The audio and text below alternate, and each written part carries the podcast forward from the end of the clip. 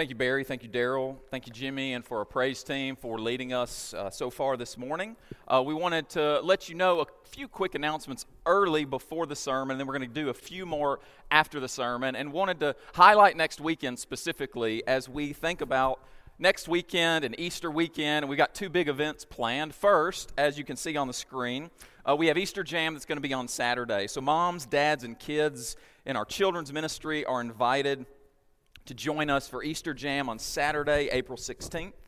That's going to be from 9 to noon in our back parking lot area, and there will be egg hunts for kids of all ages, bouncy houses, games, and a lot more. And even if you don't have kids, that's okay. We would love for you to come out and enjoy the fun. Uh, and then the next day, uh, Easter Sunday, we, we need a few different things from you. First, we need volunteers. Um, and so if you would like to volunteer next Sunday, um, you can go out into the foyer and sign up there, or you can call the front office, which would be probably the best way so they can plug you in somewhere, and Kelly Anguish can help you find a, a place where you can serve. And also, you've seen these cards the last few weeks. I want to encourage you to grab one of these if you haven't already to remind you of our schedule for next week. We are going to have a sunrise service outside at 7 a.m., a free light breakfast at 7:45, a worship service in here at our usual time at 8:45 with online worship as well. We'll have Bible classes at 10, and then we'll have worship service at 11 a.m. So it's going to be a full morning, and we would love for you to be with us on Easter Sunday next week. Grab one of these to remind yourself or to give to a friend or a neighbor or a family member and ask them to come and be a guest next Sunday.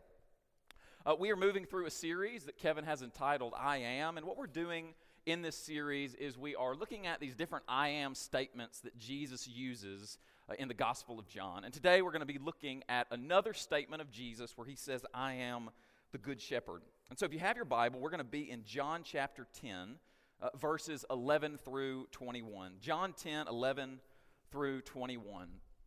Jesus says, I am the Good Shepherd. The Good Shepherd lays down his life for the sheep. The hired hand, who is not the shepherd and does not own the sheep, sees the wolf coming and leaves the sheep and runs away and the wolf snatches them and scatters them. The hired hand runs away because a hired hand does not care for the sheep. I am the good shepherd. I know my own, and my own know me. Just as the Father knows me, and I know the Father, and I lay down my life for the sheep. I have other sheep that do not belong to this fold. I must bring them also, and they will listen to my voice. So there will be one flock, one shepherd. For this reason, the Father loves me because I lay down my life in order to take it up again. No one takes it from me, but I lay it down of my own accord. I have the power to lay it down, and I have the power to take it up again. I have received this commandment from my Father. Again, the Jews were divided because of these words. Many of them were saying he has a demon and is out of his mind. Why listen to him? Others were saying these are not the words of one who has a demon. Can a demon open the eyes of the blind? Let's pray. Dear God, thank you for this morning.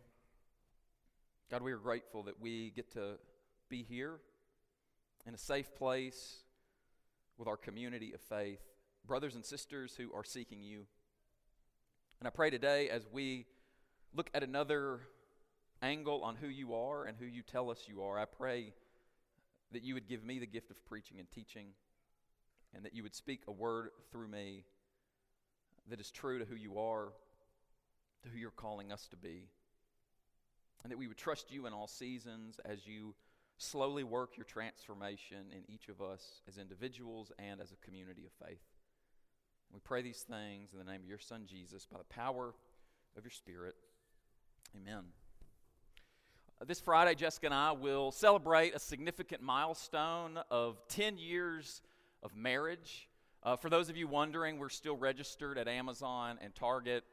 So if you weren't able to do that 10 years ago, we're, we're still accepting gifts. I did not tell her I was going to say that. Um, and if you're also doing the math, you're thinking about Friday. Yes, we did get married on April 15th. Uh, that's why the wedding day was so taxing, in my opinion. Sorry, I had to, Melinda. But if you're like me, one of the things that happens whenever you face a significant milestone is you get reflective. Uh, you reflect on the significance of that day. And so over the last few weeks, I've been reflecting on that day that started our journey together. I can still remember being gathered with a lot of you on a Sunday afternoon in the mill with the sun cascading through those big windows. I remember taking vows in front of you, saying the Lord's Prayer with many of you, and then driving off after our celebration in my uncle's 67 Mercury Comet. It was such a significant day for us. But the other thing that I've been reflecting on is what's transpired since that day and what has happened since that moment over the last 10 years about trips and trials, uh, memories and moments that have formed us a unique story that we can call our own. That Jessica and I now have a, a shared story. And with that shared story comes a shared language. And what I mean by that is Jessica and I have words or phrases, inside jokes, or shorthand ways of saying things that are layered and loaded with meaning. So if I say to Jessica, I'm the man who loves you, that's going to mean a lot more to her than it is to some random person that I was to utter that to. Shared stories create this shared language. And that's not just true for marriages, it's, it's true for any different kind of relationships. This is why friends have things like inside jokes, where if you make a joke with a group of friends that isn't in on the joke, doesn't share the story or the experience together, then no one else is going to get that joke. It's layered with meaning. Uh, if you're in a particular family, you know that through various experiences that you have, there are certain things you can say to family members, shorthand phrases that can sometimes press their buttons. Why? Because you know just the right things to say, maybe to send them off in a difficult direction. Or if you think about sports teams, sports teams have chants and mottos and things they say to each other that means so much more to the team because of a, a, shared season or shared career. And so a single word or phrase or chant or motto means so much more when you share a story with a team. I would say it this way that when it comes to shared stories, they give us a shared language of words and phrases that hold deeper meaning. Shared stories give a shared language of words and phrases that hold deeper meaning. And I think this is an important principle to keep in mind as we hear these words of Jesus in John 10 this morning. Because what Jesus does is he uses a shared word that is loaded with meaning for him and the Pharisees who share this story of faith. Now, when we talk about Jesus and the Pharisees, we don't usually talk about what they have in common. We, we usually talk about their conflict. But it's important to keep in mind that the reason why there was conflict between Jesus and the Pharisees is because of what they shared in common. They had this shared story that Jesus challenged, which is what created conflict between these two groups. They were both a part of this shared Jewish story of faith. This story of this God who created the heavens and the earth. This God who made a blessing on Abraham to be a blessing to all the nations. This God who, who worked through the patriarchs Abraham, Isaac, and Jacob. This God of the Exodus who delivered the people. This God of the Exodus who didn't just deliver them, but also sustained them and guided them in the wilderness to get to the promised land. They both believed in this God who sustained the people through priests and prophets kings and judges, exile and return. They believed in the sustaining hand of God through all of those different aspects of their shared story.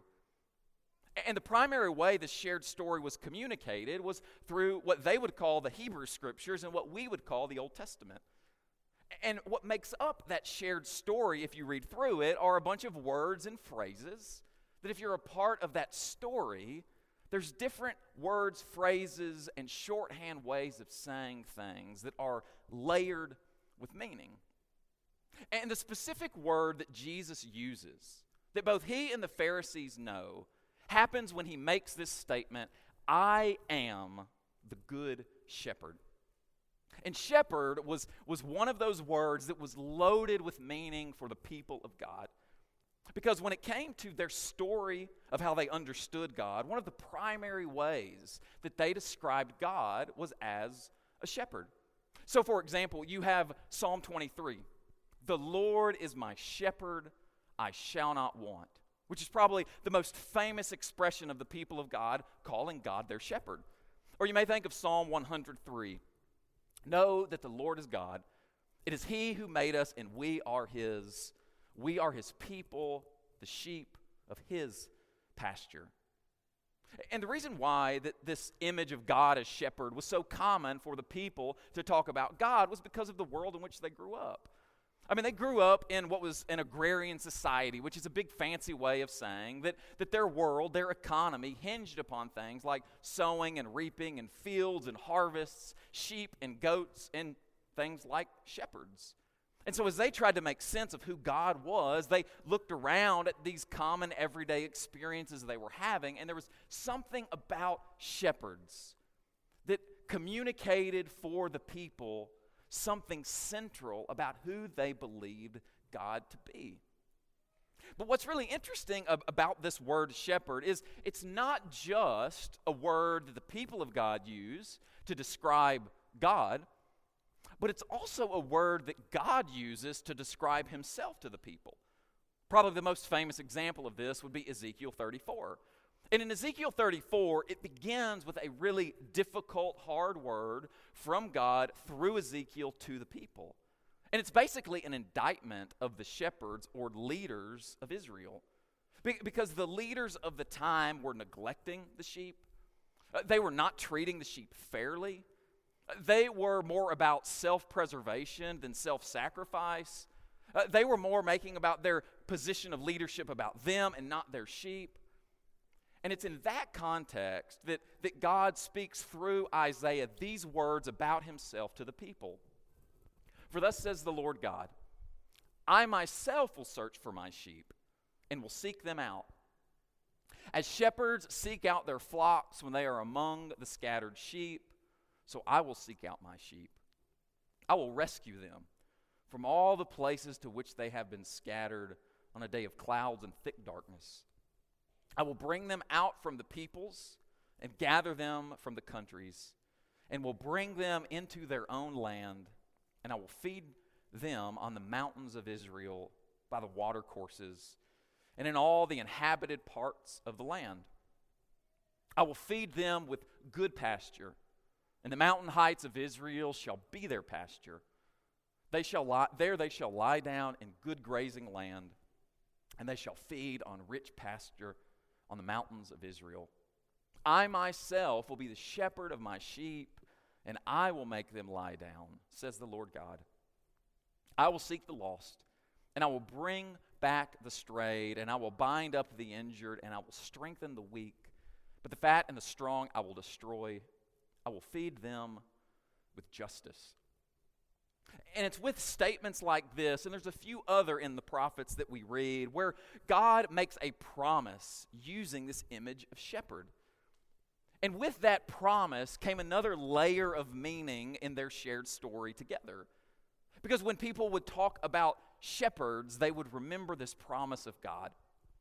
Uh, this promise that God was going to be for them the shepherd that they've always needed. Uh, God was making this hopeful promise that one day He would come and rescue them, redeem them, and give them good pasture in which to rest, where they would find life. And when Jesus uses this phrase, shepherd, he's tapping into this powerful imagery not just from the people to God, but also God to the people. And, and what Jesus is saying in this moment is that I am the one through whom God is fulfilling this promise of being a shepherd. And it's here where that commonality begins to turn into conflict. Uh, because they shared this idea about who God was, Jesus and the Pharisees, but Jesus was reinterpreting and reimagining this primary image of God through himself, through his ministry, through his work, what he was doing in the world. That Jesus was saying, I am the shepherd through whom God is working to restore all of Israel. And that Jesus was saying to them, I am going to be fulfilling this promise in some beautiful and compelling ways. Now, I intentionally use the word beautiful because of the word that Jesus uses right before shepherd where he says, I'm not just any kind of shepherd. He says, I am the good shepherd. And good's a really important word for us to linger over a little bit longer because when we think of the word good, often we think of it in terms of morality. Is something good or bad? Is it right or wrong? And that's one way in which we can think about this word good. But in the ancient usage of the word, the same way of our modern usage of the word, you can use the word good for other reasons and to draw out different kinds of emphasis on this word. So, for example, if you hang out with a friend that you haven't seen in a long time and you come home and you tell your spouse it was so good to see them, you're using the word in a way that communicates something more fulfilling, compelling, beautiful. Or if you go and see maybe one of your favorite concerts, one of your favorite artists, and you come home and you tell your friends that concert was so good. You're not talking about in terms of right and wrong. You're, you're talking about good in the sense of something that was beautiful, compelling, captivating, praiseworthy. And it's that second definition, that latter definition of good, that I think Jesus has in mind here when he says, I am the good shepherd. And the reason why I think that he's implying more of that second definition is because of the very next thing that he says. He says, I am the good shepherd. The good shepherd lays down his life for the sheep. What makes the good shepherd good? It's his willingness to lay down his life for the sheep. What makes Jesus the good shepherd? His willingness to give up his own life so that his sheep might find life. And when we dwell on that image of this God in Jesus who gives up his own life for the sake of his sheep, that is this beautiful, compelling, praiseworthy picture of who God is in Jesus. It is this picture that is this compelling picture of Jesus as not just any kind of shepherd, but as a good shepherd. On February 24th, as all of us likely know, Russian missiles began to invade Ukraine. And there's all of these images and stories that we've heard and we've seen that have grown out of this tragic occurrence in Europe. And one of the stories that I have found maybe most compelling is a, a story I stumbled upon recently of a mother by the name of Christina Pavlovich. Uh, Christina was eight months pregnant on February 24th when those first missiles invaded her country. She was awoken at about 6 a.m. to the sounds and the violence around her, and then she was faced with a decision of what she was going to do, not just for her, but also for her child. And so she debated and deliberated, and over the next 72 hours, she came to the decision that she was going to need to do something. Not just for her sake, but for the sake of her child. And that began this series of events where she was escaping into Poland and she tried to make it there. And as she was making it there, she never knew where the next act of violence was going to fall around her. It was a scary, risky, dangerous time for her. But the one thing that she did know is she needed to do something for her child. She needed to risk her own life in order to save the life of her child. And thankfully, that's what she did. Thankfully, she made it to Warsaw. She made it to a hospital, and a few days after she made it there, she gave birth to this sweet baby girl, Adelina. And I'm so thankful that the story ends that way. I'm so thankful that she was able to save the life of both her and her child. But I wanted to tell this story to give us a glimpse of what it looks like for someone to face danger to risk their own life, to, to potentially die for the sake of another. And so, if we were to describe what kind of mother Christina was, we would say she is a good mother. She is beautiful and compelling and praiseworthy for her willingness to put her life on the line, for her willingness to give of her own life so that another might find life. She is a good mom. And when we say Jesus is the good shepherd, we are tapping into the same understanding. This understanding of Jesus, who comes as this good and beautiful and compelling figure. Why? Because he is willing to lay down his life for another. Jesus is a good shepherd because he will show us over the next few days in the Gospel of John that he's not just willing, but he does give up his life so that his sheep might find life, so that you might find life, and that I might find life. And it's as Jesus says these words to these Pharisees who are listening in on these powerful and provocative statements of Jesus that there's also some punch to the statement. Because, yes, on the one hand, there's this pastoral tone of Jesus to envision Jesus as this good shepherd. But there's also some punch to it. There's some punch for those Pharisees listening in because all of a sudden, this story that they shared is now being reinterpreted through Jesus. And that wasn't just changing their view of who they thought God was, but it was also changing their view of where they were in the story. Because Jesus, in these words, is yes, calling attention to himself, but he's also indicting who and what the Pharisees have become. Because if you keep reading in Jesus' statement, what's he going to do? He's going to make this contrast between the good shepherd and these hired hands, between himself and not just some theoretical hired hand, but specifically, he's making a contrast between himself and the Pharisees and what they had done and what had become of them in this religious leadership position where they no longer really cared about the sheep of Israel, but they only cared about themselves.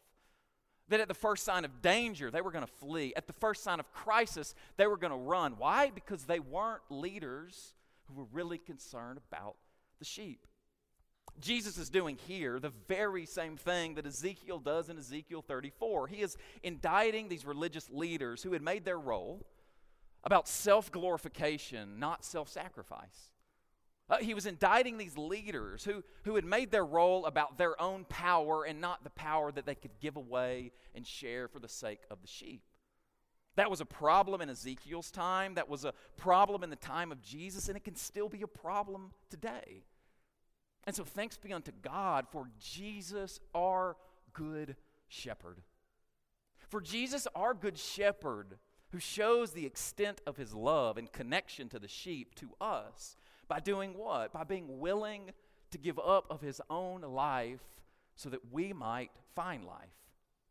Jesus is the good shepherd for you, for me, and for the whole world, and that is good news. In the history of our Christian movement, this Sunday is a particularly important Sunday for the lives of many Christians around the world.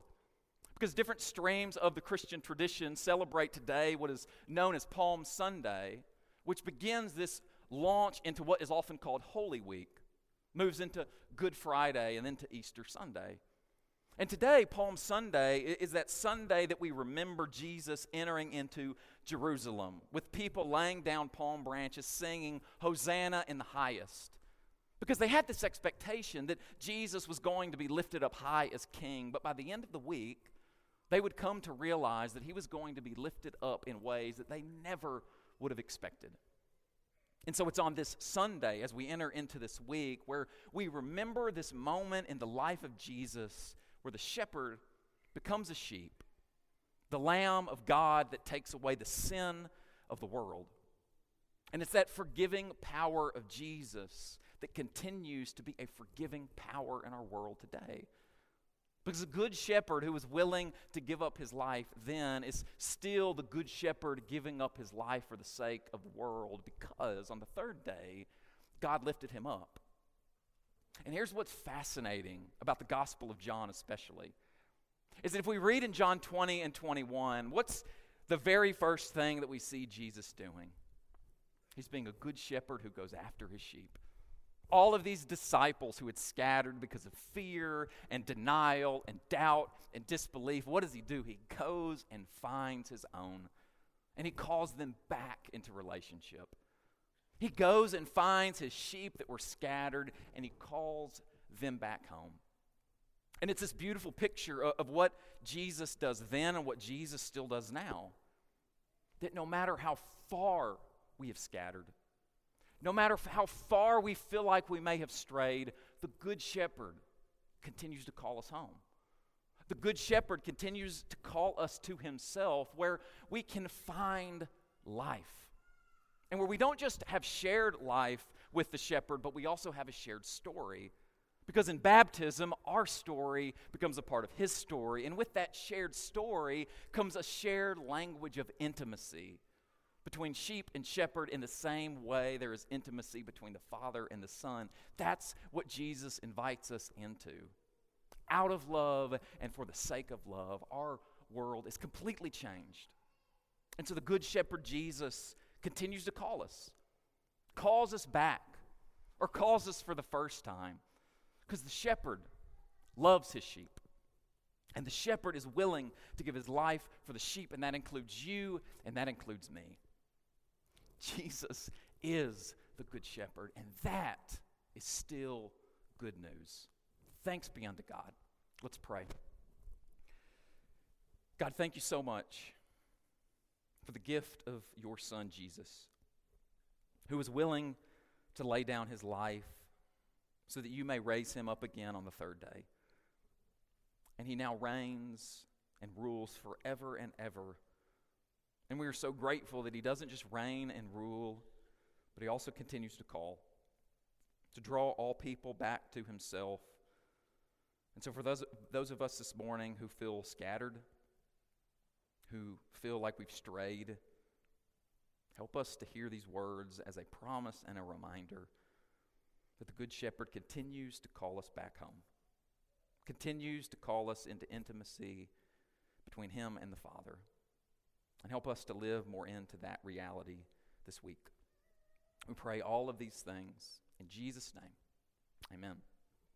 If you have any response to the invitation this morning, we're going to sing a song. We'll have shepherding couples in the back. You can go back and ask for prayer. We'll also have shepherds down front. However, you need to respond, you can do that now while we stand and sing.